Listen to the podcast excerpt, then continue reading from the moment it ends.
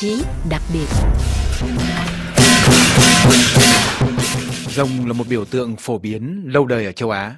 Khác với một sinh vật huyền thoại có những biểu hiện tương tự trong văn hóa phương Tây, thường cũng được dịch là rồng, nhưng hiện thân cho sức mạnh độc ác. Rồng châu Á không chỉ là biểu tượng cho sức mạnh vô song mà còn mang khát vọng về sự chiến thắng của chính nghĩa, sức sáng tạo siêu việt, sự hoàn hảo. Hình tượng rồng gắn với nhiều cộng đồng dân cư trên lãnh thổ Việt Nam trong suốt chiều dài lịch sử. Thủ đô nước Việt Nam thời Trung Đại từng mang tên Thăng Long, tức rồng cất cánh. Vùng đồng bằng màu mỡ bậc nhất thế giới ở miền Nam Việt Nam, được sông Cửu Long hay chín con rồng bồi đắp. Trả lời EFI tiếng Việt, Phó giáo sư tiến sĩ Nguyễn Ngọc Thơ, trường khoa văn hóa học, Đại học Quốc gia Thành phố Hồ Chí Minh, tác giả cuốn Hình tượng rồng trong văn hóa phương Đông nhận định. Thì biểu tượng rồng nhìn chung cho đến nay thì nó trải qua rất là nhiều giai đoạn khác nhau, có thể bị chi phối bởi nhiều quyền lực khác nhau nhưng mà tự chung lại thì nó vẫn là cái biểu tượng hội tụ của tất cả những nguyện ước bình dân nhất của người dân Việt chúng ta đó là ước mong về sự thịnh vượng, giàu có, hạnh phúc, sung túc và thành đạt cũng như ước mong về mưa thuận gió hòa, mùa màng bội thu và một xã hội rất là hài hòa. Trong số 12 con giáp, tức các con vật biểu tượng cho chu kỳ 12 năm, theo lịch pháp cổ truyền của Đông Á, rồng là loài duy nhất không có thực. Linh vật vừa bay bổng trên trời như chim, vừa như cá trong nước. Với quyền năng mầu nhiệm này, dường như có thể truyền tải hết thảy những ước vọng tốt đẹp nhất của cõi nhân sinh. Nói chuyện về rồng, Ồ cũng là một dịp để con người được sống trọn vẹn với thế giới của những ước mơ, khát vọng.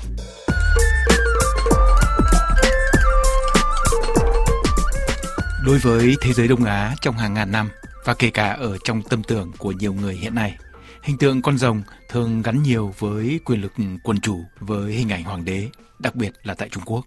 Nhà văn hóa học Nguyễn Ngọc Thơ nhận xét. Thì khi mà các nhà nước trung ương tập quyền hình thành ở Trung Quốc cũng vậy ở Việt Nam cũng vậy hoặc Triều Tiên Nhật Bản cũng vậy thì dưới sức mạnh và nhu cầu của việc thống nhất văn hóa và tư tưởng cũng như là cái sức sáng tạo của tầng lớp trí thức được đào tạo á họ bắt đầu là gom góp tất cả những cái tính ưu việt nhất của các loài hoặc là của các biểu tượng lại với nhau để ghép thành một biểu tượng hoàn chỉnh hơn. Thì bắt đầu từ đó, người ta hình dung ra một cái biểu tượng con rồng mà chúng ta có thể thấy ngày hôm nay. Ví dụ như là đầu thì là giống cá sấu, thân thì giống rắn vảy thì giống cá, chân thì giống hổ, sừng thì giống hươu nai, vân vân. Chúng ta thấy là cái sự gom góp tất cả những cái đặc tính ưu việt của các loài để cấu tạo nên hình rồng.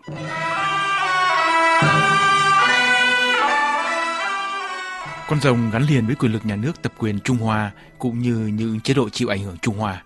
Thế nhưng đối với đông đảo người Việt, rồng không chỉ gắn liền với quyền lực quân chủ, mà biểu tượng rồng thấm sâu trong xã hội, đặc biệt với huyền thoại về con rồng cháu tiên. Trả lời RFI, nhà dân tộc học Nguyễn Mạnh Tiến, tác giả cuốn Khai Nguyên Rồng Tiên, chia sẻ. Cái quốc gia của người Việt Nam ấy, đấy chính là non sông, núi và nước đất nước. Sông núi nó giống như là cái nơi mà sinh ra mình là gọi là như là cha là mẹ đấy. Tinh của sông biển với các cái cộng đồng tiện dùng tiền đấy chính là cha loài sống ở nước. Mà bá chủ của loài sống ở nước chính là loài rồng loài rắn lớn. Còn cái tinh của mẹ chính là núi. Nó thể hiện hữu những loài chim. Ở đây chim huyền thoại đấy. Trong chim hướng đồng là, là là chim lạc và sau này là là tiên đấy. Rồng tiên thì nó cũng chính là núi nước.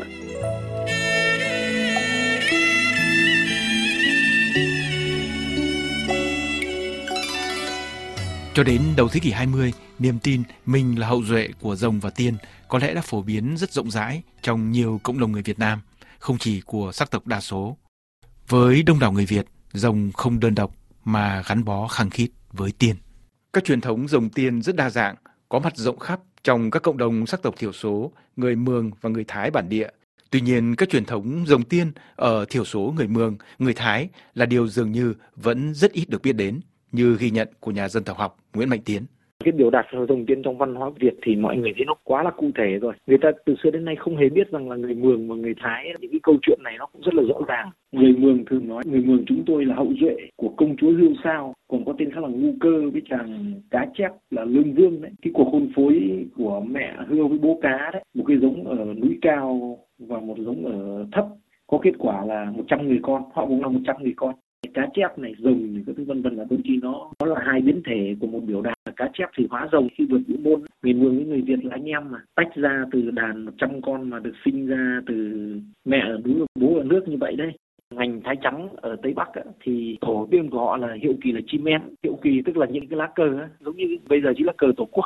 Ngành thái đen biểu tượng con rắn hổ mang. Chả khác gì người việt là người ở núi thì là mẹ tiên mà người ở sông biển thì là bố rồng rồi ở vùng thanh hóa người thái ở đấy thì thứ nhất là huyền thoại của họ là cho rằng là mẹ rồng bố chim họ ngược lại. Nhưng mà thì vẫn là một cặp kết hợp tiên rồng. Cho đến tận bây giờ người bản địa họ vẫn có thể đưa trực tiếp đến và chụp ảnh những cái địa điểm như vậy. Là nhiều vùng người ta vẫn tiếp tục cúng tế mẹ rồng nước.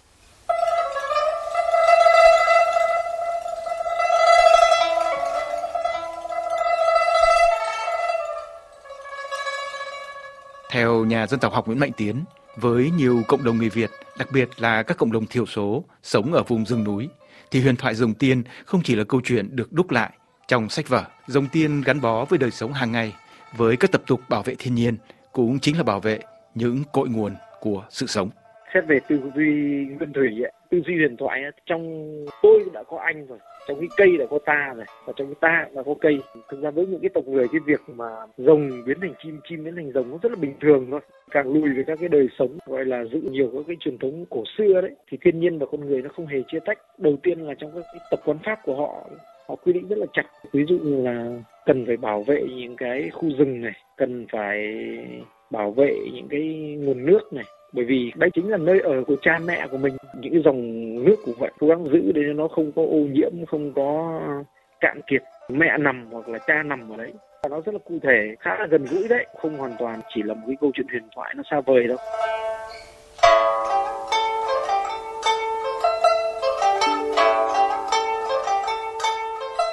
Với nhà nghiên cứu văn hóa Nguyễn Ngọc Thơ, thì một khi đã thoát khỏi độc quyền kiểm soát của hệ tư tưởng quân chủ, con rồng sẽ trở lại với cội rễ nguyên sơ, biểu tượng cho mối quan hệ sâu nặng của dân cư nông nghiệp với các dòng sông. Về cái nguyên mẫu thì rõ ràng là rồng là sự thoát thai của ước nguyện của các dân tộc sống trên những cái dòng sông. Và họ hình dung dòng sông chở nặng phù sa mang nước về tưới tiêu cho đồng bằng của họ tạo nên sự sống và sự thịnh vượng. Và từ đó thì rồng nó mới đi vào tâm thức như biểu tượng của một cái sự may mắn sự thịnh vượng sự vươn lên. Và sau cái giai đoạn ờ, quân chủ ấy, quyền lực của nhà vua đó cũng không còn nữa. Thì rồng hòa nguyên trở lại với ý nghĩa của cái sự thịnh vượng của sự may mắn. Biểu trưng của cái sự hài hòa sự phát triển mưa thuận gió hòa vân vân. Hơn hết và cuối cùng thì rồng vẫn là thoát thai từ cái sự ứng xử của con người với tự nhiên. Và cụ thể là những dòng sông. Chúng ta phải chọn cách sống một cách hài hòa và có trách nhiệm với môi trường sinh thái với cuộc sống của chúng ta. Và đó cũng là trách nhiệm của mình với con cháu. Và con cháu ở đây là con cháu chung không phải chỉ là con cháu của một cộng đồng. Vì vậy thì chúng ta nên chăng à, giảm đi cái dân tộc tính trong cái việc khẳng định là biểu tượng rồng này mang màu sắc ABC hoặc là biểu tượng rồng là do dân tộc ABC sáng tạo ra. Chúng ta cũng nên suy nghĩ về một cái biểu tượng gắn kết một cách hài hòa và có trách nhiệm giữa con người với môi trường, đặc biệt là môi trường sông nước, một cái nét đặc thù của căn tính văn hóa của người Việt Nam và các dân tộc Đông Á và Đông Nam Á khác để các dân tộc có thể cùng nhau cộng cảm, chia sẻ để có thể hiểu nhau hơn cũng như là có trách nhiệm với nhau trong cái việc bảo vệ cuộc sống của nhau. Và trước hết là bảo vệ những dòng sông bảo vệ những con suối bảo vệ những cái ngọn núi. Và đâu đó thì nó hàm chứa một cái ý tưởng về cái sự hòa bình cho thế giới.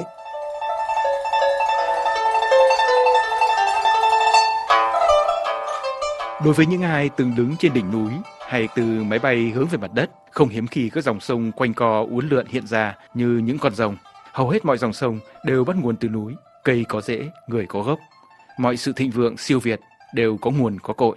Năm rồng cũng là năm để nghĩ về nguồn cội, về những gì là cội nguồn cho sự sống, cho sự thịnh vượng, cho sự phát triển diệu kỳ.